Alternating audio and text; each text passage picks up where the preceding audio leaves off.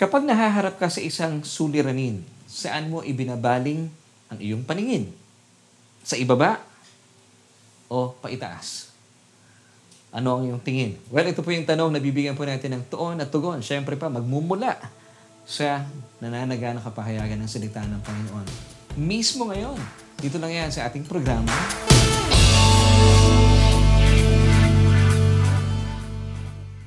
Hello, kumusta po kayo? Isang mapagpala at uh, mabiyayang araw po aking pagbati sa bawat isa po sa atin. And thank you once again for joining me sa isa na namang uh, edisyon ng ating programang Solution with Laverne Duhot. Ako po yun at ako po ang inyong kasakasama mula ngayon at patuloy na makakasama hanggang mamaya. Kaya naman aking pong paanyaya ay patuloy po akong samahan at uh, tayo po ay uh, sama-samang matuto kahit man lang sa loob ng ilang minuto. And of course, binabati po natin lahat ng ating mga kababayan saan man po kayong panig ng daigdig. Good morning, good afternoon, and good evening. Kumusta po kayo at sa mga kababayan po natin sa buong Pilipinas at syempre pa sa buong Mega Manila. Kumusta po kayo at uh, praise God, nararanasan na po natin ngayon. Medyo malamig-lamig na ang panahon. At uh, maraming maraming salamat po for joining me once again. At uh, bumabati po ako na isang mapagpalang gabi sa lahat dahil tayo po napapanood every night, every Tuesdays and Wednesdays at 7 30. At uh, maraming maraming salamat po for joining me at manatili po kayo nakatutok at walang bibitaw at tiniti ako po sa inyo sa biyaya ng Diyos tayo po'y mapapagpala sa ating mga pag-uusapan. At uh, kung sakasakali po, if you're watching via Facebook, please don't forget to like and uh, follow us sa ating Facebook page. And if ever kayo po ay kasakasama namin at nakaka-jamming po namin sa pamagitan po ng ating YouTube channel, please consider subscribing kung hindi pa po kayo nagsusubscribe. And please don't forget to hit the notification bell.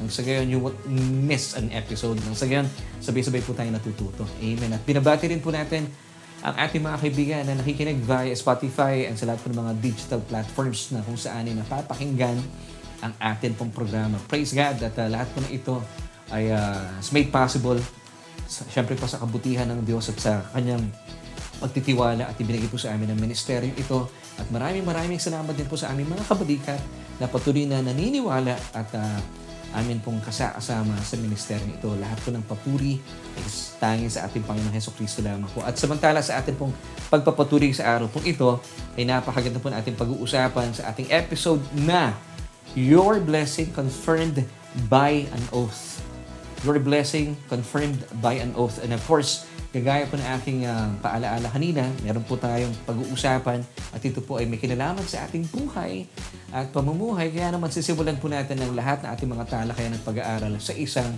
katanungan. Muli po ito ay ating katanungan para po ibigay po sa inyo at nang sa kayo rin po ay uh, makapagbigay na inyong mga tugon at kasagutan. Kapag nahaharap ka sa isang suliranin, saan mo ibinabaling ang iyong paningin? paibaba o paitaas? Ano ang iyong tingin? So ito po ang pag-uusapan natin. And of course, patuloy po kayo tumutong dito yan sa ating programa kung saan ay hatid natin ay tugon sa ating bawat tanong. Okay. And of course, ito nga po ang ating programang Solution at simulan na po natin ating mga pag-uusapan. Dito lang yan sa ating Bible Study Online.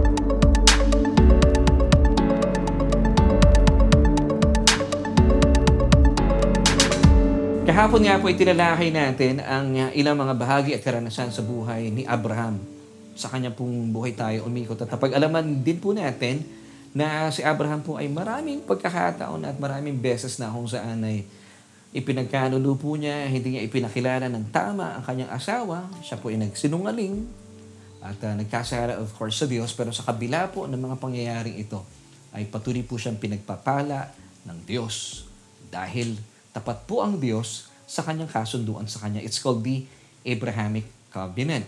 At sa kabila po ng kanyang mga hindi mabubuting ginawa sa kanyang asawa kung saan ay dalawang beses po niyang ipinakilala ang kanyang may bahay bilang kanyang kapatid dahil po sa takot na baka po siya mapatay ng uh, mga tao nagkaroon po ng pagkagusto sa kanyang may bahay na si Sarah, namely sila Pharaoh sa Genesis chapter 12 and of course si Abimelech sa Genesis chapter 20 kung niya pong babasahin.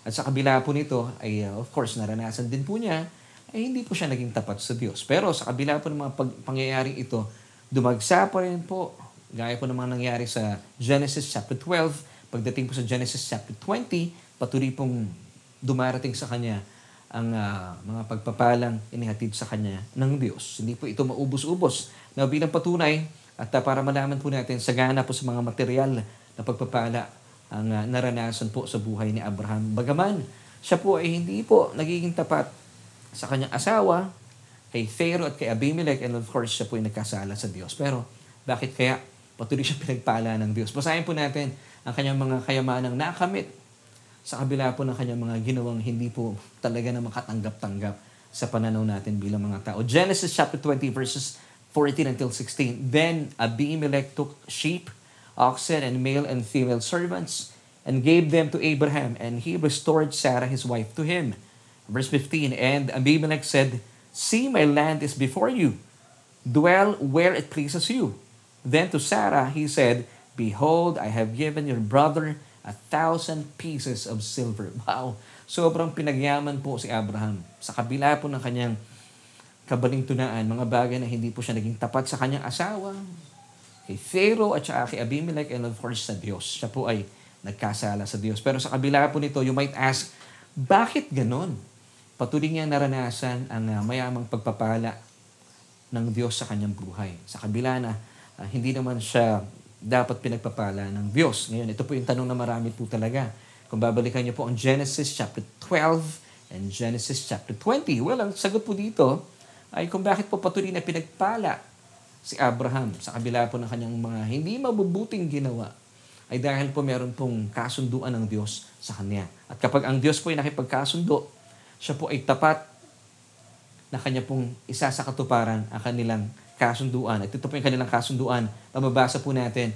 Actually, yung kasunduan nila in Genesis chapter 12 verses 2 to 3. Pero basahin na lang po natin yung verse 3. Sabi ng talata, I will bless those who bless you and I will curse him who curses you. Now, tingnan niyo po dito. Sino man po magpala sa kanya, ay pagpapalain po ng Diyos. Pero pagdating po sa second part po ng Genesis chapter 12 verse 2, and I will curse him. Naging particular po ang Diyos. So, ibig sabihin, sino man po ang gumawa ng mga bagay na hindi po tama sa buhay ni Abraham, kahit isang tao lamang po ito, ay sabihan susumpain ng Diyos. At ito po yung pangako sa kanya ng Diyos sa kanilang kasunduan. And in you all the families of the earth shall be blessed. And of course, sa panahon po natin sa ngayon, kung babalikan po ninyo ang kasaysayan ng Israel at ang mga lahi ni Abraham, ay talaga naman pinagpala po sila. Ito po ang bansang pinili ng Diyos at talagang mamalas po natin ang katotohanan ang kapahayagan po ng pangako ang kasunduan sa kanila ng Diyos. At uh, dahil dyan ay patuloy po na naranasan ni Abraham ang dakilang katapatan sa kanya ng Diyos. So dito po, marahil sasabihin ninyo, nako, delikado pala yung Abrahamic Covenant. Dahil ito ay nasa ilalim po ng biyaya. Opo, biyaya po ito dahil hindi po nakaangkla yung biyaya, yung pagpapala na makakamit po ni Abraham base sa kanyang kabutihan, base sa kanyang uh, pagiging masunurin. Hindi po ito po ay nakaangkla sa kabutihan ng Diyos. Kaya po ang tawag dito ay biyaya, undeserved, unearned, and unmerited favor. So kahit po sa kabila ng mga kasamaang ginawa ni Abraham, siya po ay pinagpala ng Diyos dahil po ang Abrahamic Covenant was based on um, grace. Ito po yung undeserved, hindi po siya karapat-dapat, unmerited, hindi po nakabasa sa kanyang kabutihan at sa kanyang katapatan And of course, unearned, hindi po niya binili, hindi po niya pinagbayaran. Ito po ay kusang kaloob sa kanya ng kabutihan sa kanya ng Diyos. Now, sa kabila po nito, sasabihin ng ibang tao, kapag ito ituturo mo sa tao, magtatampisaw sila sa kasalanan. Pero po sa kasaysayan, dahil nga po po na naranasan ni Abraham ang dakilang katapatan sa kanya ng Diyos, at sa itinakdang panahon pa ng Diyos sa kanya, ay isinilang po yung kanilang anak na si Sarah. Grabe po ang katapatan ng Diyos sa buhay ni Abraham and of course ng kanyang may bahay na si Sarah. At hindi po natapos dito. Dahil po natagpuan po ng kapatid na Abraham na siya po ay sadyang pinagpala ng nananaga ng biyaya sa kanya ng Diyos. Hindi po naging mahirap para kay Abraham na tumugon sa isang panawagan sa kanya ng Diyos. At ito, ito po yung mababasa natin in Genesis chapter 22 verses 1 until 2. Basahin po natin. Now it came to pass after these things that God tested Abraham and said to him, Abraham, and he said, Here I am. Verse 2. Then he said, Take now your son, your only son Isaac, whom you love, and go to the land of Moriah, and offer him there as a burnt offering to one of the mountains of which I shall tell you. So, hinihiling po ng Diyos sa kanya na ialay po niya ang kanyang nag-iisang anak na si, Ab- ni, na si Isaac. Now, as a father myself, I couldn't imagine kung gaano po kahirap ito para kay Abraham. Dahil mahal na mahal po niya ang kanyang anak.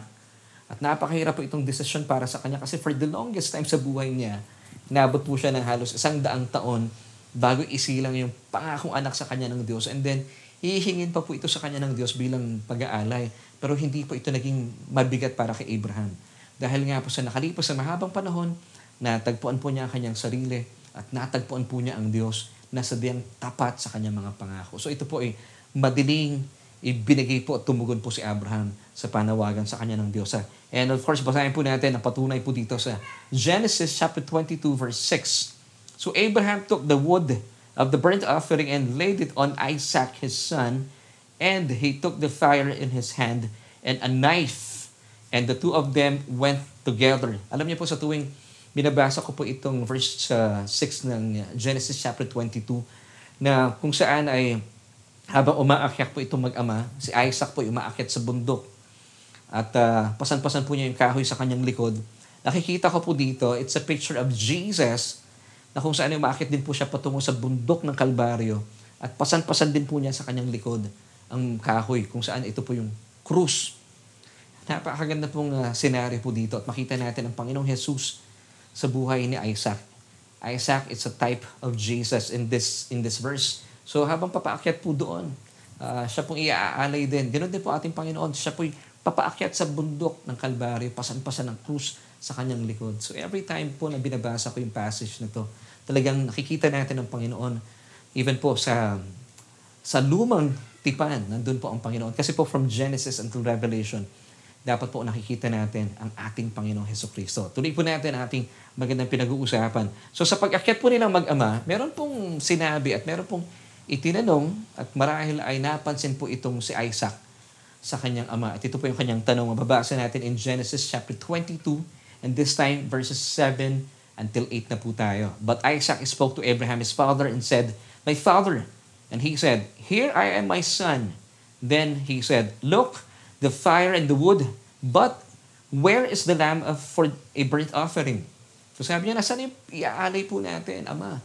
Verse 8, ang tugon po sa kanya ni Abraham, My son, God will provide for himself the lamb for a burnt offering, so the two of them went together. Alam niyo po, nakikita ko dito, napakaganda po ng attitude po ni Abraham. At of course, nakalipas sa mahabang panahon, natagpuan po niya ang kanyang sarili sa mayaman at nananaga ng biyaya sa kanya ng Diyos. Nung tinanong po siya ni uh, Isaac, Ama, nasaan yung ating iaalay? Ang tugon po sa kanya ng uh, kanyang ama ay, huwag ka mag-alala, God will provide. Alam niyo po, maganda po ito bilang mga ama ng tahanan. Tayo po, ano, alam ko lalatigit sa panahon po natin sa ngayon, may pandemya, meron pong hinihingi sa atin ating mga anak. You have to be established on this na ibigay po natin yung ating mga pangailangan sa ating mga anak.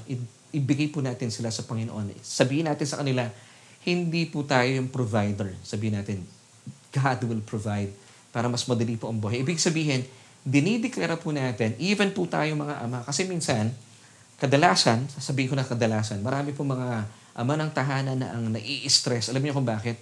Kasi inaangkin po natin yung responsibility. Akala po natin, tayo yung provider. Kasi nga, ang uh, ang condition na ginawa sa atin ng mundong ito na ang tatay ng tahanan, ng mga ama, uh, lalo tigit no, malapit na po ang Father's Day, binubunton sa atin yung responsibility at nilalagay sa ating mga balikat. Sabi ng mundo, ikaw ang provider. Pero hindi po. Bilang isang mananampalataya, gaya ni Abraham, nung tinanong po siya ni Isaac, nasaan po yung ating iaalay? Huwag kang mag-alala, anak. God will provide.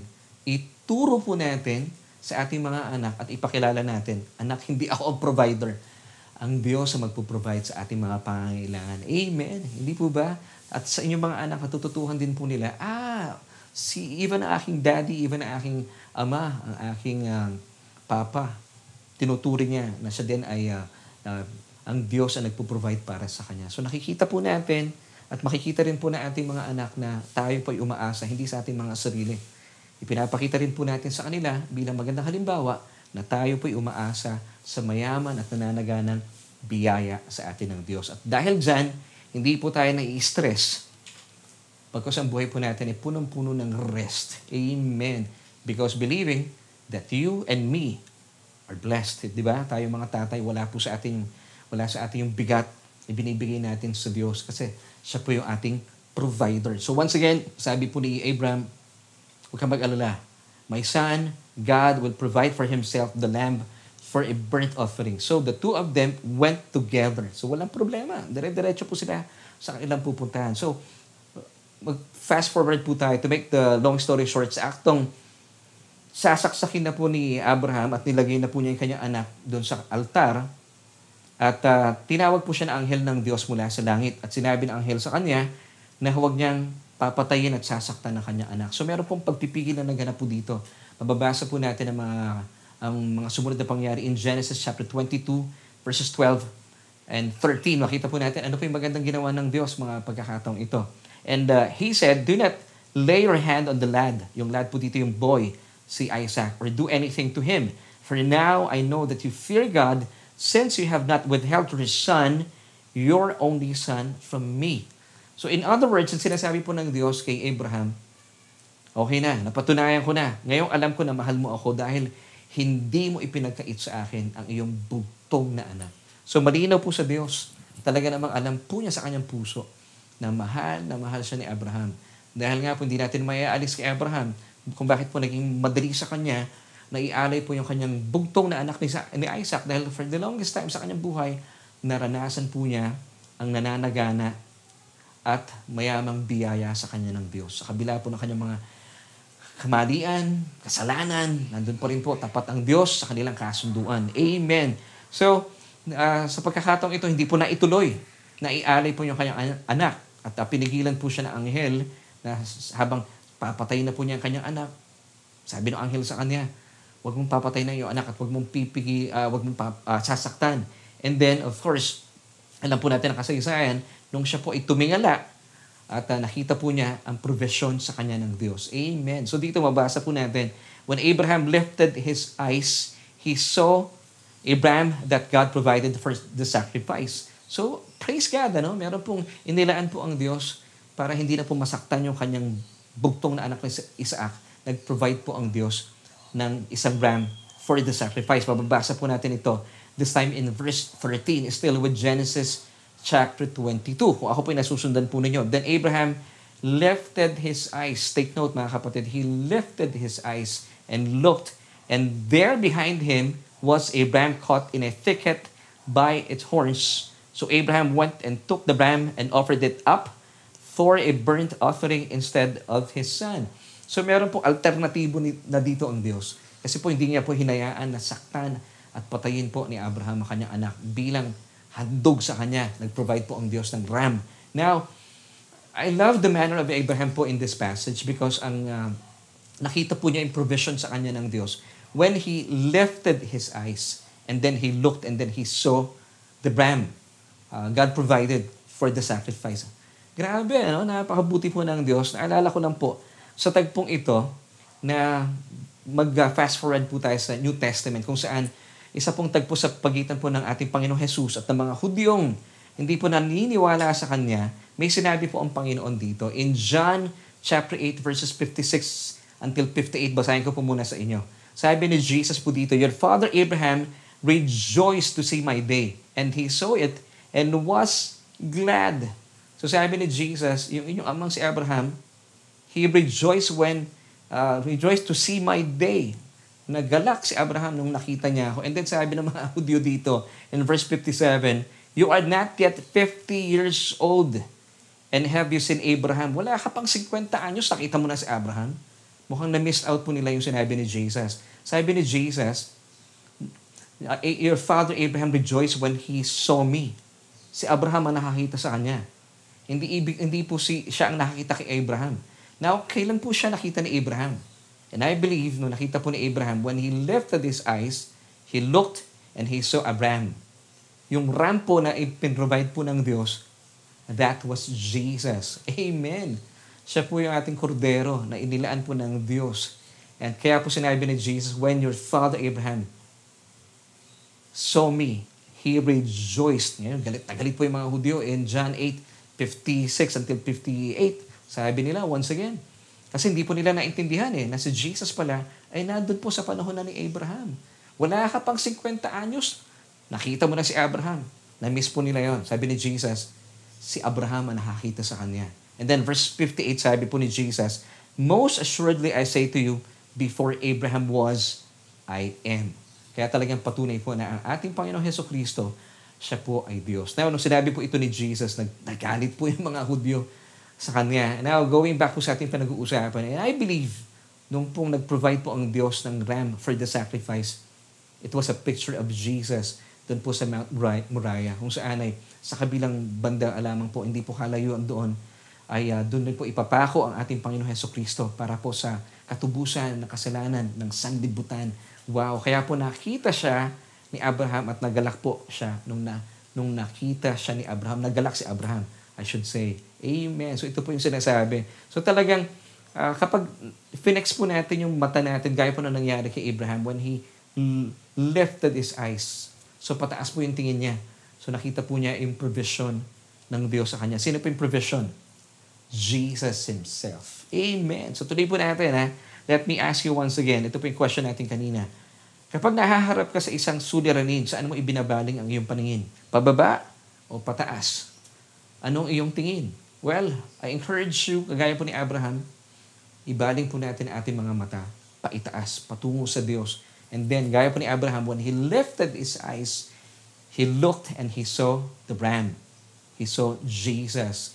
God provided a ram for the sacrifice. So mga kapatid, ano man pong inyong pangangailangan, huwag kayong titingin pababa. Kasi pag nakatingin po kayo pababa, ibig sabihin nakatingin po kayo sa inyong mga sarili. Manlulumo po kayo kasi nauupod po tayo, nadideplete po tayo, and even po kayong titingin sa inyong mga palipaligid sa, sa uh, tinig mo nyo titingnan yung mga tao na sila po yung provider po ninyo. No, no. Tumingin po tayo. Ibaling po natin ating paningin paitaas sa Diyos and then makikita po natin gaya ni Abraham, nakita po niya yung ram, si Jesus ang kordero. Siya po yung ating siya po yung ating provider. Amen. At of course, kagaya po ni Abraham, sana po ganun din po maranasan natin. Abraham rejoiced, sabi ni Jesus, when nung nakita po niya si, Jesus doon po sa bundok na kung saan ay uh, pag-aalayan po si Isaac. Wow! This is a good revelation, praise God. So mga kapatid, ang, ang ganda po na sinabi dito, no, nung talata. Once again, Genesis chapter 22, verse 13. Then Abraham lifted his eyes and looked, and there behind him was a ram caught in a thicket by its horns. So mga kapatid, ang susi po dito, kapag kayo po inaharap sa isang suliranin, huwag kayong titingin pa ibaba. Kasi usually, pag tumitingin kayo pa ibaba, tumitingin kayo sa inyong mga resources, sa inyong mga naipon, or pwedeng, ano bang mga pwede kong utangan, sino yung mga taong pwede kong lapitan. Kumbaga, tayo po ay uh, humihingi ng tulong sa ating mga kapwa-tao, pero hindi. Gaya po ni Abraham, ituon po natin, ibaling natin ating mga mata, paitaas, hindi pababa, paitaas. Kasi nandun po yung ating provision. Now, marahil po sa panahong ito ay ikaw ay nahihirapan dahil po sa nangyari ito ng pandemya na atin pong nararanasan at madalas po ay itinatanong po natin sa ating mga sarili, Dalawang tanong po, usually ito po yung tanong natin. Paano na ako mabubuhay sa araw-araw kung sarado na yung kumpanya na aking pinapasuhan? Or paano na ako mabubuhay sa uh, araw-araw kung yung aking business ay sinarado ko na kasi nalugi? Or pwedeng tinatanong niyo po, pangatlong tanong, ito yung usual pala mga tanong, wala na akong trabaho eh. Ano na ang mangyayari sa pamilya ko? Ano na mangyayari sa mga anak ko? Well, kapatid, kapag naharap ka sa isang suliranin, Huwag na huwag po kayong titingin sa inyong paligid, huwag kayong titingin pa ibaba sa inyong sarili kasi manlulumo po kayo talaga. Huwag po kayong titingin, gaya po ng sinabi ko kanina, sa inyong kapwa. Kasi pwedeng makahiram po kayo minsan, o susundan po yan, pero madideplete din po sila at uh, mauutarin po sila sa ating uh, paghingi ng tulong sa kanila. Because ay gayahin po natin, si Abraham, ibaling po natin ang ating paningin, paitaas, kung saan ay patungo po sa ating Diyos at uh, nung siya po ay ibinaling niya, when Abraham lifted his eyes and looked, nakita po niya ang provision ng Diyos, isang kordero. It's a picture of Jesus. At doon po nakita po niya yung kanyang provision. At uh, ito po pala yung susi, eh, no? Huwag kang titingin talaga sa paligid mo. Sino ba yung pwede kong utangan dito? Sino ba yung mga pwede kong lapitan? No, Unang-una po natin puntahan. Ibaling po natin ating mga mata paitaas. At sabihin natin sa Diyos ang ating pangailangan. And then, yung provision po natin ay makakamit po natin. Of course, in Jesus Himself. Amen. Marahil ang dahilan po ng inyong panlulumo ay, uh, yun nga po, gaya na sinabi ko kanina, sarado na inyong kumpanya na pinapasukan. At dahil dito, eh, wala ka na ring trabaho, wala ka na ring pinaghahanap uh, buhayan. Or marahil ay uh, wala ka ng negosyo. Isinara mo na dahil nalugi. Pakatandaan po natin na ang ating po mga trabaho, mga business, yung pang kumpanya ating pinapasukan, ay uh, ito po yung mga channel lamang po kung saan pinapadaloy po ng Diyos yung kanyang pagpapala. Ito po yung, pag sinabi natin channel, daluyan. I hope this is clear. Hindi po ito source. Kasi pangkaraniwan, kaya po tayo nanlulupay-pay, nanlulumo kasi nakikita natin, paano na yan? Wala na akong opisina papasukan, wala na akong business na sara na, dahil nalugi na ako, wala na rin akong kumpanya dahil na-dissolve na yung aming kumpanya. So paano na? Paano na yung pamilya ko? Saan ako kukuha ng panggastos? Well, once again, ito po mga trabahong ito, ito mga kumpanyang ito, marahil yung business mo uh, na nagsara para hindi po kayo manlupaypay. Ang tawag po sa mga ito, sa pananaw po ng Diyos, ito po ay mga channel or daluyan lamang kung saan papadaluyin po ng Diyos ang kanyang pagpapala patungo po sa atin. Hindi po ito source kaya po marami po ang uh, nalulungkot. Ang atin pong source ay ang ating Diyos, ang ating Panginoong Heso Kristo. Kasi kadalasan, nung ako po yung naranasan ko rin po ito before, nalulupay pa ako talaga. Sabi ko, paano to? Mawawalan ako ng trabaho. Sobrang lungkot po ako until God gave me a revelation. Sabi ng Diyos sa akin, Anak, hindi sila ang source. Hindi yung iyong opisina. Hindi iyan. Hindi rin ang iyong bank account. Ako ang source mo. Amen. Alam niyo, nung nakita ko po yung revelation to, sabi ko, Lord, o nga, ano? Kasi marami po sa atin, mga kapatid, alam, harapin po natin ito. Marami po napapagod ng mga kababayan natin sa ngayon. Of course, I have nothing against ito sa mga decisions po ninyo. Pero pangkaraniwan, kung ano pong mindset, pupunta ako na ibang bansa kasi doon malaki ang kita. Mga kapatid, channel lang po iyon. Kung malaki po ang kikitain ninyo, ang magpo-provide po niyan, hindi po yung channel, yung source. Sino po ang source ninyo? Kung kayo po ay unbeliever, I would understand, aasa po kayo sa channel. Pero kung kayo po'y mananampalataya, hindi po umaakma na kayo po'y umaasa sa channel. Dapat po, tayo po'y umaasa sa ating main source, who is, of course, God Himself. Dapat po nakatingin tayo sa Kanya. At ang ating provision po ay manggagaling, gaya po na nangyari kay Abraham, nakita po niya yung kordero. Sino po yung kordero natin? Ang ating Panginoong Heso Kristo. Yun po yung ating main source. Kaya po kapag nagsara po inyong kumpanya, ang inyong pong business, nag, nalugi, sinara nyo po, or wala ka ng trabaho sa ngayon, wag po kayong mag-alala. It's easy for me to, to say, siguro sasabihin niyo po, ano, well, naranasan ko rin po ito. Now, I'm giving you good news. Ito po mga ito, once again, are just channels of God's blessing. Hindi po ito ang inyong main source. Ang atin pong main source ang Diyos. Siya po ang gagawa ng paraan kung saan po siya, saan po niya ipapadaloy yung kanyang blessing.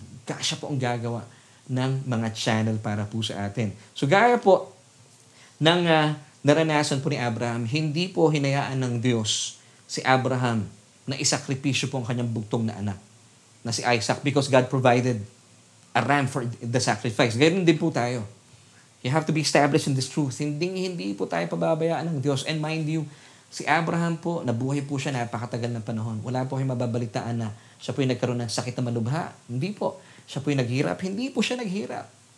Well, basically, you and me, we are in Christ, we are Abraham's seed. Remember yung pinag-usapan natin kahapon? Galatians chapter 3, verse 29.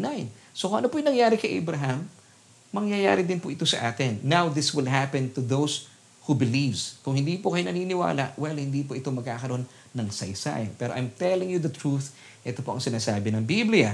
Now, gaya, po na nangyari kay Abraham, hindi po siya pinabayaan ng Diyos. At uh, hindi po hinayaan ng Diyos na magdusa siya at uh, um, maging uh, handog yung kanyang anak. Of course, masakit din po ito para sa kanya dahil ini, ini, inilaan po ng Diyos para sa atin ang ang kanyang bugtong na anak para hindi rin po tayo magdusa at maghirap sa ating buhay. Naniniwala po ako dito. Gusto po ng Diyos ang kaginawaan sa ating buhay. Bakit? Kasi even po sa krus ng Kalbaryo, ang ating pong karukhaan, ang ating paghihirap, would you believe this is good news? Pinagbayaran din po ito ng ating Panginoong Jesus sa krus ng Kalbaryo. Dapat alam po natin ito because this is part of the gospel. Now, basahin po natin 2 Corinthians chapter 8 verse 9 bilang patunay sa ating pinag-uusapan na papanghahawakan mo na hindi po layunin ng Diyos na ikaw ay maghirap, magdusa, at talaga naman kahit may pandemya, kayo po ay walang makain. Hindi po ito ang layunin ng Diyos para sa inyo. Once again, 2 Corinthians chapter 8 verse 9 tells us, For you know, now the question is, do you know? Dapat alam po natin. For you know the grace of our Lord Jesus Christ, that though He was rich, yet for your sakes He became poor, that you through His poverty might become rich. So si Jesus on the cross, of course the cross, doon po nangyari yung tinatawag na divine exchange. Although He was rich, He became poor. So that through His poverty, we might become rich. So, kapalit po nito, yung kahirapan na punta po sa Kanya, ang kaginawahan naman po ay nalipat sa atin. And this only happens to those who believe. Kung hindi po kayo naniniwala dito, hindi po ito magti-take effect. But if you believe in this truth, kasama po ito sa binayaran sa atin ng Diyos. Now, mga kapatid, muli po pakatandaan, pakatandaan po natin na hindi po hahayaan ng Diyos na maghirap po tayo because we are Abraham's seed. Come on, say it with me. I am Abraham's seed because we are in Christ. Now, si Kristo po, siya po mismo yung capital S, the seed of Abraham. Galatians chapter 3 verse 29 tells us, And if you are Christ, then you are Abraham's seed and heirs according to the promise. Now, tayo po'y tagapagmana ayon po sa pangako. Once again, this only happens to those who believe. And I believe, you believe. Kaya mangyayari po ito sa inyong mga buhay. Amen. Ito po ang pangako ng Diyos kay Abraham na ipinangako rin po niya sa atin bilang mga nakipag-isa na kay Kristo Jesus. Now, basahin po natin this time Genesis chapter 22 and this time verses 16 and 17. Napakaganda po ng mga talatang ito. And said, By myself I have sworn, says the Lord, because you have done this thing and have not withheld your son, your only son. So dito po, nangako, sumumpa ang Diyos mismo sa kanyang sarili. Ngayon, alamin natin mamaya ang bakit po ginawa ito ng Diyos. Para po ito sa atin, para po ito sa ating uh, benefit. Now, tuloy po natin. Verse 17, Blessing, I will bless you and multiplying, I will multiply your descendants as the stars of the heavens and as the sand which is on the seashore. And your descendants shall possess the gate of their enemies. Amen. Alam niyo, ito pong verse 17 ay uh, inulit lamang po sa Hebrews chapter 6 verse 14. Babalikan po natin ito. Ano meron dito sa verse 17 na ito ng Genesis chapter 22 na inulit po once again sa Hebrews chapter 6 verse 14. Now, going back po sa verse 16 ng Genesis chapter 22. Dito po, nabasa natin kanina, ay sumumpa po ang Diyos sa kanyang sarili. Pero sa totoo lang, hindi na po kinakailangan pong sumumpa ng Diyos sa kanyang sarili. Pero bakit po niya ito ginawa? It's for our consolation, para meron tayong panghahawakan. Ibig sabihin, bumaba po sa kanyang level ng Diyos, sa ating level, para matanggal na po yung ating agam-agam, yung ating pong duda, na talaga bang pang, pwede natin panghawakan yung kanyang promise na tayo po kanyang pagpapalain. Then, He swore to Himself, mga kapatid. Hindi na po kinakailangan niyang sumumpa sa kanyang sarili. Dahil, di ba, pag sumusumpa po tayo, dapat sumusumpa tayo sa mga mas matataas po sa atin. Eh wala na pong mas mataas sa Diyos. Kanino po siya sumumpa? Sa kanyang sarili bilang ating strong consolation para meron tayong pangahawakan. Kung meron man po tayong kaduda-duda sa ating buhay na kayo po ay pinagpalan at pinagyamanan ng Diyos, ginawa po ng Diyos, siya po ay nagpakumbaba, uh, lumebel po sa ating mga tao para makita po natin na sumumpa ang Diyos para meron tayong strong consolation na mapanghahawakan po natin at talagang pagpapalain at pinag, uh, actually pinagpala na po tayo, pinagyaman na tayo ng ating Diyos. Hindi lamang po spiritually speaking, ha, lahat po ng uh, aspeto ng ating buhay, even po yung mga material blessings ay para po sa atin. Remember, di ba, ang promise po sa atin, na sa atin po ang mundo, yung pinag-usapan natin kahapon, yung word po na world, ay cosmos.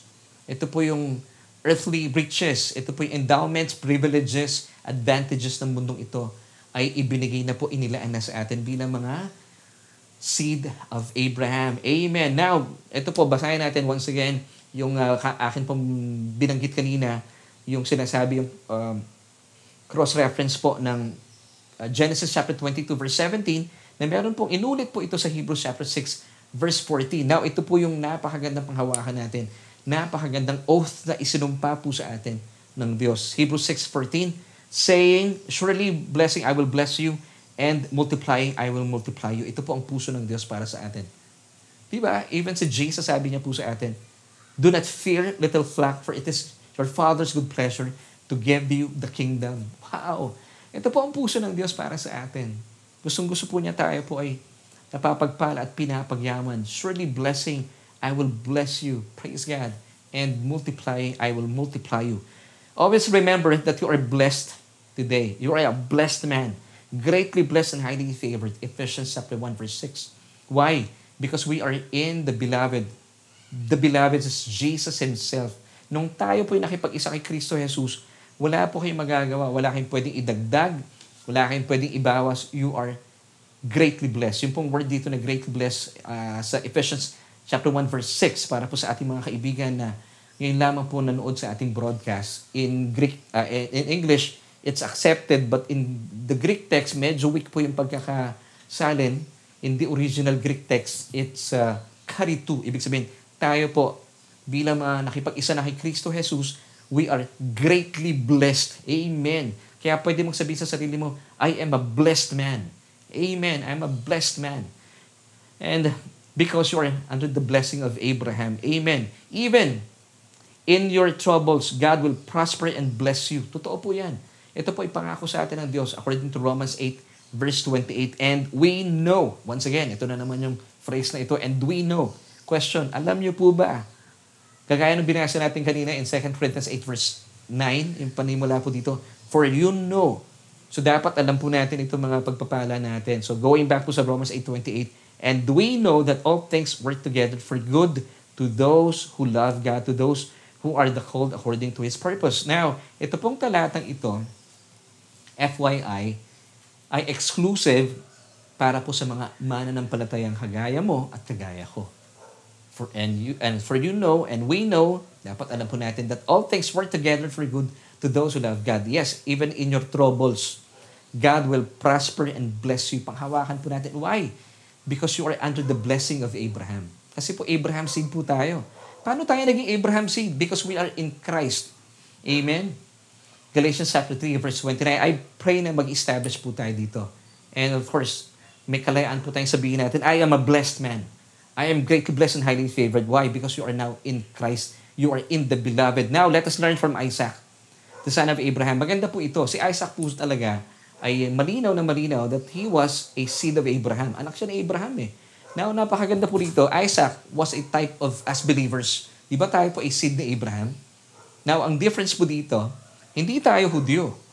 Hindi ka Hudyo kung Pilipina po, Pilipino at Pilipina kayo. Pero since tayo po nakipag-isa kay Kristo, we are now considered seed of Abraham. So lahat po ng blessing ni Abraham, Pasok po tayo dito, damay-damay po tayo dito. Ito ang magandang balita. So we are in Christ so that, and that's why, I should say, we are seed of Abraham. So dito, let's learn from Isaac, the son of Abraham. Siya po ay seed ni Abraham. Amen. It's a type of us believers. Narito po yung kwento niya na makita po natin kung gaano po tayo ka-blessed.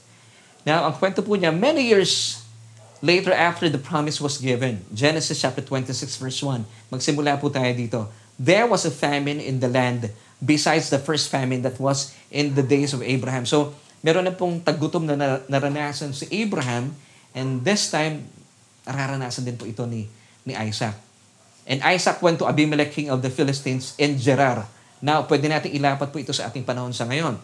Gaya po natin, we are in a uh, financial famine. Why? Because of this pandemic, this COVID-19. Kahit na tayo po yung mga anak ng Diyos, of course, hindi natin may aalis. This is the truth. Nararanasan po natin yung pandemya. Yung hirap ng buhay, di po ba? Marami po mga kumpanya nagsara. Pero ang difference po dito, kagaya po ni, ni Isaac, naranasan din po niya ito. It happened to him. Although he was the seed of Abraham. Pero, meron po magandang pangyayari po dito na matatagpuan natin. Let's continue. Genesis chapter 26 verses 2 to 3 this time. Then the Lord appeared to Isaac and said, Do not go down to Egypt. Live in the land of which I shall tell you. Verse 3 Dwell in this land, and I will be with you and bless you. For to you and your descendants I give all these lands, and I will perform the oath which I swore to Abraham your father. So meron pong pinag-uusapan dito na oath. Now the question is, ano po itong oath na pinag-uusapan dito na binanggit po ng Diyos kay Isaac? Sabi po ng Diyos once again, And I will perform the oath which I swore to Abraham, your father. Wow! So, let me tell you mga kapatid, ah, be reminded, si Isaac po still, he was under the Abrahamic covenant. Kaya po talagang puro pagpapala lamang po at biyaya ang kanya nakakamit. Now, going back po sa ating tanong kanina, what was this oath na binanggit po ng Diyos na kanya pong ipe-perform? Sabi niya, which I swore, na aking sinumpaan kay Abraham na yung, na yung ama. Now, the answer is found in Genesis chapter 22 verse 17. Yung binasa natin kanina, which is, meron po siyang cross-reference in Hebrews 6.14. Basahin po natin. Ano itong oath na ito? Ito yung magandang oath po sa atin ng Diyos. Kasi kung oath po niya ito kay Abraham, di ba, we are Abraham seed. Abraham seed din po si Isaac.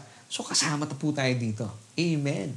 Kaya po talaga mapapangiti po kayo. Ito po ang beauty kapag tayo po nag-aaral ng salita ng Diyos. Now, basahin po natin kung ano po yung oath ng Diyos kay Isaac na naranasan po ni Abraham. Hebrews 6 verse 14. Sabi ng Diyos, saying, Surely blessing, I will bless you and multiplying, I will multiply you. So some teachers would say na ano yan, spiritual blessing yan. Mga kapatid, huwag niyo pong i-spiritualize ang mga binabasa po natin. Pag sinabi po ng Diyos na material blessings, huwag niyo sinasabing spiritual yan. Pinagpalang spiritual si Isaac. Mga kapatid, binasa natin kanina, di ba? Si Abraham, mula po sa ating pagsisimula kanina, sa kabila po ng kanyang kabalintunaan, pagsisinungaling, pagkakasala sa Diyos, And uh, of course, God is so faithful sa kanya kasunduan with Abraham. Siya po'y pinagpala ng sheep, oxen, ibig sabihin, mga material na blessing. Ganon din po ang naranasan ni Isaac. So, hindi po pwedeng spiritualize po ito. Of course, bilang mga tayo mana ng palataya, we are spiritually blessed. Why? Kasi po, na, sa atin pong espiritu, ang banal na espiritu ng Diyos. So, wala na pong problema doon. Pero hindi po natatapos dito ang Diyos dahil po ang coverage po ng kanyang pagpapala. Kasama po ang ating kaluluwa, kasama rin po yung ating katawan. So, kasama rin po dito yung mga material blessings. So, hindi po hindi po uh, ito ay kagaya po ng sinasabi ng ibang mga tagapagturo, pinagpalang spiritual si Isaac dito. Hindi po. The truth is, puro material blessings po ang inilaan po ng Diyos dito kay Isaac bilang seed ni Abraham. Eh talagang seed po siya ni Abraham sa panahon po anong ng taggutom. Take note ha, sa panahon po ng taggutom. But Isaac was so blessed with the material blessings. Now, basahin po natin. Genesis chapter 26 verse 12 this time.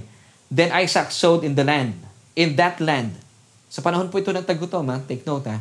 And reaped in the same year a hundredfold. And the Lord blessed him. Now, let's see kung paano po nag-prosper si Isaac sa panahon po ng famine.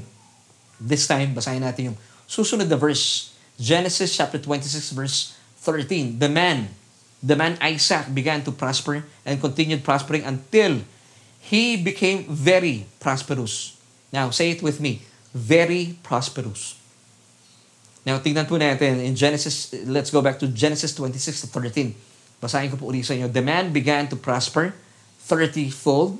So, unti-unti po nararanasan ni Isaac 30-fold. Ibig sabihin, yung kayamanan po, yung, yung kasaganahan, nararamdaman po niya, 30-fold, may 30%. Meron pang natitirang 70% na medyo kinakapos pa siya, pero may pagbabago.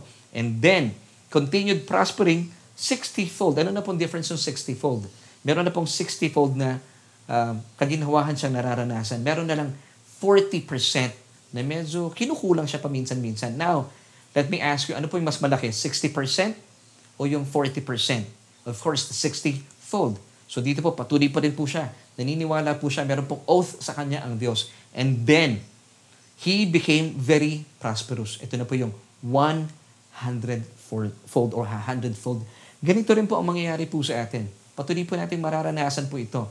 Magsisimula po sa ating isipan, believing that you are under the blessing of Abraham. You are a blessed man. Why? Because we are in Christ. So the moment po na pinapaniwalaan po natin ito at tinatanggap po natin, yung ibinigay na po sa atin ng Diyos na pagpapala at uh, pagpapala na meron si Abraham, of course, meron si Abraham, eh tayo po ibinhi ni Abraham, so karamay po tayo dito. Unti-unti po ito. Hindi po marahil ito biglaan, unti-unti, 30-fold, kagaya po ni Isaac, meron pong 30% na kaginawahan, Meron na lang 70%, eh medyo kinukulang po kayo. Tuloy-tuloy po kayo sa pananampalataya. Patuloy po tayo mag-aral ng salita ng Diyos. Papagyaman po tayo sa mga katotohanan ito. Then, from 30-fold, naging 60-fold. 60-fold, 60% ginhawa. Meron na lang pong 40% na pagkukulang. Di ba? Meron pong improvement. And then, Isaac became very prosperous. A hundredfold. Dito niya po mararanasan yung wala na pong kinukulang. Amen. May proseso po ang Diyos. Amen. Take note and tuloy natin ha. This time, alamin po natin na nag-prosper ba si Isaac ng, sa larangan po na spiritual o material. Alamin po natin para meron tayong pinangahawakan. Kasi marami nagsasabi, hindi, spiritually pinagpala si, si Isaac at saka si Abraham. Hindi po, alamin natin. In verse 14, sasagutin po yung ating tanong. Still with Genesis chapter 26. For he had possessions of flocks and possessions of herds and a great number of servants. So the Philistines envied him. Wow. So malinaw po na material blessings po ang nakamit po niya. For he had possessions of flocks. Material po ito. Possessions of herds and a great number of servants. Now, dahil po sobrang nakikita po ito, hinainggitan po siya ng mga Philistines. At sino po yung mga Philistines sa panahon po ni Isaac? Ito po yung mga kalaban po nila. Sa panahon po natin sa ngayon, mga unbelievers, hindi po naniniwala sa Diyos na ating pinapaniwalaan. So take note, the Philistines envied Isaac, which goes to show that the blessings were tangible, nahahawakan. Material po ito. That goes to show that the blessings were so evident sa kanilang mga mata kaya nga po sila po yung nainggit kay Isaac. So as a believer, this is our testimony. Now, hinahayaan po ito ng Diyos sa atin bilang mga palataya na makita po ang kaibahan na meron tayo bilang mga mananampalataya, lalo tigit sa panahon po ng pandemya, na sila po ay maiinggit po sa atin. And the positive way, hindi po yung maiinggit sila na magagalit sila. Pero dito sa, sa case po ni, ni Isaac talagang nagalit yung mga Philistines. Ngayon sa panahon po natin, may inggit po yung mga tao sa mundo and they would come to ask us, anong meron ka? Pare-pares tayo nasa pandemya. At ikaw ay talaga namang nakangiti, lagi ka nakatingala, punong-puno ka ng pag-asa. This should be our testimony. Hindi po tayo kagaya ng mga tao sa mundo kasi marami ako nababalitaan, mga mana ng palataya, nakakalungkot. Minsan, mas depressed pa sila sa mga unbelievers, mga kapatid, hindi po ito ang testimony natin. Kaya po ang beauty kapag tayo po ay nag-aaral ng salita ng Diyos, di ba? Tayo po ay nakatutok sa mga tinapos na gawa ni Kristo, napapagyaman ating pananampalataya.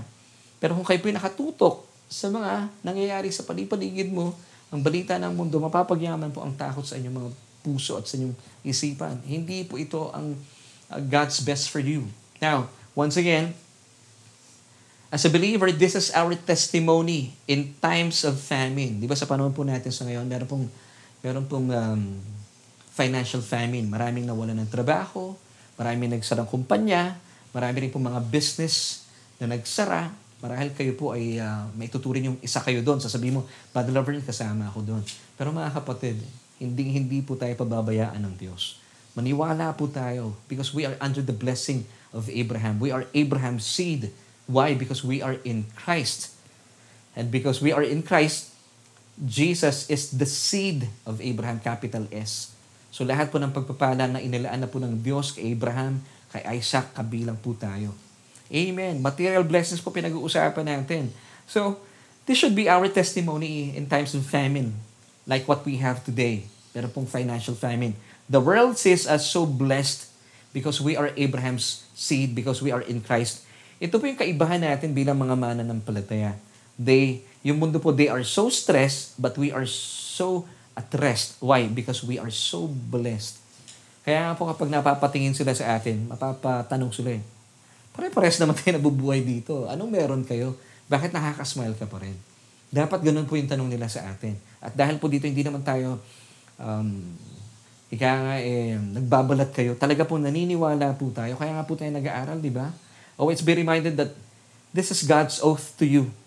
This is God's oath to Abraham. And since we are Abraham's seed, this is also God's oath para po sa ating mga mananampalataya. So your blessing confirmed by an oath. So yung blessing po natin, sinumpaan po ito ng Diyos. Pagaman, hindi na po kailangan sumumpa ang Diyos para po sa atin. Pero ginawa po niya ito para tayo po mapanghawakan. Kasi salita pa lang po ng Diyos, sapat na po iyon. Pero mas nilayon po niya na sumumpa siya ng sa gayon, meron po tayong mapapanghawakan at hindi po tayo nangangamba, hindi po tayo nagdududa. Now, bilang pagtatapos, ay bigyan tugon na po natin ang ating question para magkaroon na po tayo ng tamang solution. Let's go back to our question kanina. Kapag naharap po kayo sa isang suliranin, saan mo ibinabaling ang inyong paningin? Pababa o paitaas? Ano ang iyong tingin? So, mula po sa napag-usapan natin, ito na po yung ating solution for tonight. Sa mga panahong naharap po tayo sa isang suliranin o maraming suliranin, mas mainam po ibaling po natin ang ating paningin paitaas. Bilang pagpapahayag na naniniwala po tayo sa oath o sa sinumpaang pangako na inilaan na po sa atin ng Diyos. Amen. Kagaya po ni Abraham once again, siya po ay he lifted his eyes. Siya po ay tumingala, tumingin po sa kanyang provider, sa kanyang main source, ang Diyos. And then, he saw the ram God provided a ram for the sacrifice. Ganon din po tayo kung may mga pangailangan po tayo. Kapag meron tayong uh, suliranin na kinakaharap, saan po natin dapat ibaling ating paningin? Pababa o paitaas? Paitaas po. Ito po ang ating posture. At anumang panahon, mga kapatid, panghawakan po natin, meron mang pandemya man o wala, huwag mong ibaling ang iyong pagtitiwala, paibaba. Huwag po sa inyong sarili. Huwag din po sa mga tao sa paligid nyo. Kapag doon po kayo nakatingin, mapapagod po kayo, madidisappoint po kayo, madidepress po kayo. O sa inyong kumpanya, mga negosyo, o sa kung kanino po, sila po yung mga channel lang. Huwag po kayong tumingin sa kanila. Dapat po paitaas ang inyong tingin at ibaling sa nag-iisang source po natin, ang ating Panginoon, na siya pong sumumpa po sa atin at nangako. Amen. Muli po, ito po yung kanyang sumpa na ibinigay po sa atin. Hebrews chapter 6 verse 14. Surely, blessing, I will bless you, and multiply, I will multiply you. Take note. This passage tells us, surely, hindi po maybe. Surely, sabi po ng Diyos, surely, blessing, I will bless you, and multiplying, I will multiply you. Even in those, in these times of famine, meron pong financial famine. Muli po sabi ng Diyos sa inyo, surely, blessing, I will bless you, and multiplying, I will multiply you. Napanghahawakan po natin ang oath na ito ang, ang sumpang ito sa atin ng Diyos dahil imposible pong magsinungaling ang atin pong tapat at mapagmahal na Diyos. Now, two last verses and we end. Hebrews 6 verses 17 until 18. Thus God, determining to show more abundantly to the heirs of promise the immutability of His counsel, confirmed it by an oath. So muli po ito po ay kinonfirm sa atin ng, ng sumpa ng Diyos sa kanyang sarili. And verse 18, that by two immutable things in which it is impossible for God to lie. Take note, imposible po sa Diyos na magsinungaling. Kapag siya po inangako, siya po itapat sa kanyang pangako. We might have strong consolation. We have fled for refuge to lay hold of the hope set before us. Amen. So as a child of God, nangako po sa atin ng Diyos. Actually, hindi lang po siya nangako. Sumampa po siya sa kanyang sarili. He made an oath to himself, confirming bilang atin pong consolation na muli po ang kanyang oath po sa atin, surely blessing, I will bless you, and multiplying, I will multiply you. Amen. You are a blessed man, kapatid.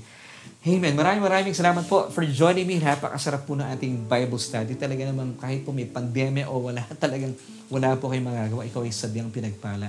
Kapatid, kung kayo po ay pagod na pagod na sa buhay, marahil sa mahabang panahon ay gusto mong maranasan itong kagalakan na siguro nakikita niyo po sa aking sa aking bibig, sa aking mga labi, sa aking mukha na punong-puno ako ng kagalakan. Of course, pwede nyo tanongin, may problema ka ba, Pastor? Meron din po. Marami din po kami dinadala mga suliranin sa buhay. Pero kapag meron po kami kinakaharap na suliranin, saan po namin ibinabaling aming paningin? Paitaas. Hindi po paibaba. Nakakapagod po iyon. Now, ibaling po natin paitaas. Gustong-gusto po kayo iligtas ng Diyos. Yung gusto po niya makakilos sa inyong buhay. Pero hindi po siya makakilos kung hindi niyo po siya papahintulutan na tanggapin po siya sa inyong mga buhay. Gusto niyo po ba maranasan ang kanyang pagliligtas? Sabi po in Romans 10 verse 9 that if we confess with our mouth the Lord Jesus Christ and believe in our hearts that He was raised from the dead, you shall be saved. Pag sinabi pong saved mo dito, lahat po ng aspeto ng ating buhay. Kung kayo po ay nawala ng trabaho, God will save you. Kung kayo po ay nawala ng business, God will save you. Siya po yung ating main source. He will provide a channel for you, for your blessings. Amen. So all you have to do Just pray with me. Tanggapin po natin ating Panginoong Heso Kristo. Pwede po ba yan? Sige po. Kung kayo po ay nagpasya, sabihin niyo po yung mga salitang ito bilang ating pagsang-ayon at panalangin. Panginoong Jesus, kinikilala ko po, ako'y walang kakayahan apart from you. Wala po akong magagawa, hiwalay po sa inyo. Kinikilala ko po na ako'y isang makasalanan at nangangailangan ng isang tagapagligtas. Kaya po sa oras po ito, sa araw po ito, maghari na po kayo sa aking buhay. Tinatanggap kita bilang aking Panginoon at sariling tagapagligtas. Maraming salamat po sa buhay na walang hanggan. At maraming salamat din po ng aking pangalan ay nakasulat na sa aklat ng buhay. Amen at amen. Kapatid, kung kayo po ay nanalangin at sumabi po sa aking panalangin at tinanggap niyo po ang, ang ating Panginoong Jesus bilang iyong Panginoon at tagapagligtas, makakaasa po kayo na kayo po ay ligtas na. Hindi lamang po mula sa kapahamakan, kayo po ay uh, para sa langit na. Hindi lamang po mula sa kasalanan, kayo po ay pinaging matuwid na kasama rin po ng mga problema ng ating palipaligid at uh, mga ginagalawan. Amen. Ito po ang pinakamainaw na pagpapasya na ginawa, ginawa po ninyo sa inyong buhay. At this time, gusto ko pong kausapin ang ating mga kapatiran. Kung kayo po ay may mga agam-agam sa inyong buhay at marahil nararanasan po ninyo na parang hindi po kayo umuusad sa buhay, kailangan po natin magkaroon ng pagpapalit ng ating isipan. Kasi po right believing will lead us right living. Sabi nga po ng isang kilalang pastor, kapag mali po yung ating pinapaniwalaan, at kung hindi po kayo naniniwala na pagpapalain kayo ng Diyos, gaya po ng sinabi ko kanina, this only happens to those who believe. Kung hindi po kayo naniniwala na kayo po ay binhi ni Abraham, hindi po ito magkakaroon ng saysay sa inyong buhay. Pero naniniwala po ako na nagkaroon na po ng metanoia sa inyong isipan. So tanggapin po natin. Maging buhay po sa atin ang pangako sa atin ng Diyos. Amen. As a seed of Abraham, because you are now in Christ. Ang kinin po natin, mga pagpapalang ito, marahil nagsara inyong kumpanya, nagsara po inyong business, na walang po kayo ng trabaho. Channel lang po ito. Huwag po kayong mag-alala ang atin pong source, kailanman hindi po siya magsasara at hindi po niya kayo iiwan. Walang iba kundi ang ating Panginoon. Siya po yung ating main source. Sa Kanya po nagmumula yung ating mga pangailangan. So, ibigay po natin ang ating pagtitiwala sa Kanya. Let's pray. Aming Diyos at Ama makapangyarihan sa lahat, maraming maraming salamat po sa nakalipas na ilang minuto na aming pag-aaral kung saan ipatuloy mo pinagyaman ng aming puso, aming isipan sa iyong nananaga ng pangako at sumpa na inalaan na po sa amin. Salamat, O Diyos na amin pong mga pagpapala ay uh, nakabase sa iyong sumpa. It's confirmed by an oath bilang patunay para mapawi na po yung aming agam-agam at pagdududa. Panginoon, salamat. Bagaman hindi mo na po kailangan gawin pa na sumumpa sa iyong sarili. Pero ito po yung minarapat mo para kami po yung mapanghawakan bilang aming strong consolation at nang sa gayon, kami po yung lumakad ng panatag sa aming puso na sa kabila po ng uh, samot-sari mga problema. Marahil ang kapatid po namin ito ay nawala ng trabaho at nagsara ang kanyang kumpanya o ang kanyang business po ay minarapat po niya magsara na lang dahil nalugi. Panginoon, channels lang po ito. But Lord, hindi kami matatakot because kayo pong aming main source kung saan nagsara man po aming mga channels na ito. Panginoon, ang amin pong source, hindi hindi po magsasara at hindi hindi po kami iwan. Ang katunayan, kayo nga po isumumpa pa na patuloy mo kaming pagpapalain at pagyayamanan. At ito nga po ay nangyari na. So Lord, inaangkin po namin ito bilang mga binhi ni Abraham. Salamat sa iyo, O Diyos. Pinapaniwalaan po namin ito at nananampalataya kami. At inaangkin po namin ito sa pangalan na aming Panginoong Jesus. Amen at Amen.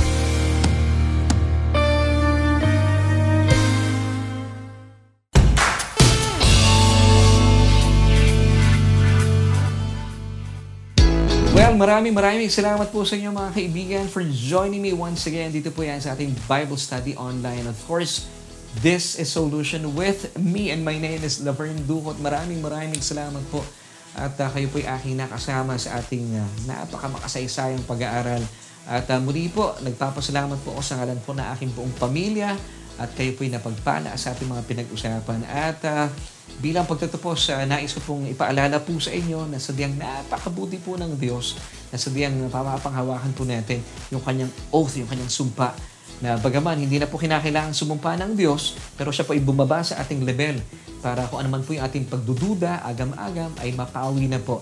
At mapanghawakan po natin that our blessing is confirmed by an oath. And now, ano po yung oath? Once again, Hebrews 6.14, sabi po ng Diyos, saying, Surely blessing, I will bless you, and multiplying, I will multiply. Mga kapatid, magsaraman po yung mga kumpanya, wala man kayong trabaho sa ngayon, mga channels lang po ito huwag po kayong mag-alala. Ang atin pong main source ang Diyos, hindi po siya magsasara at hindi, hindi po niya kayo iiwan. Hindi ko babayaan man. So every time po na may problema, saan po natin ibinabaling ating paningin? Huwag po paibaba, paitaas. Lagi patungo po sa ating main source, ating Diyos. At ituon po natin ating mga mata sa ating Panginoon Heso Kristo, ang ating provision. Amen.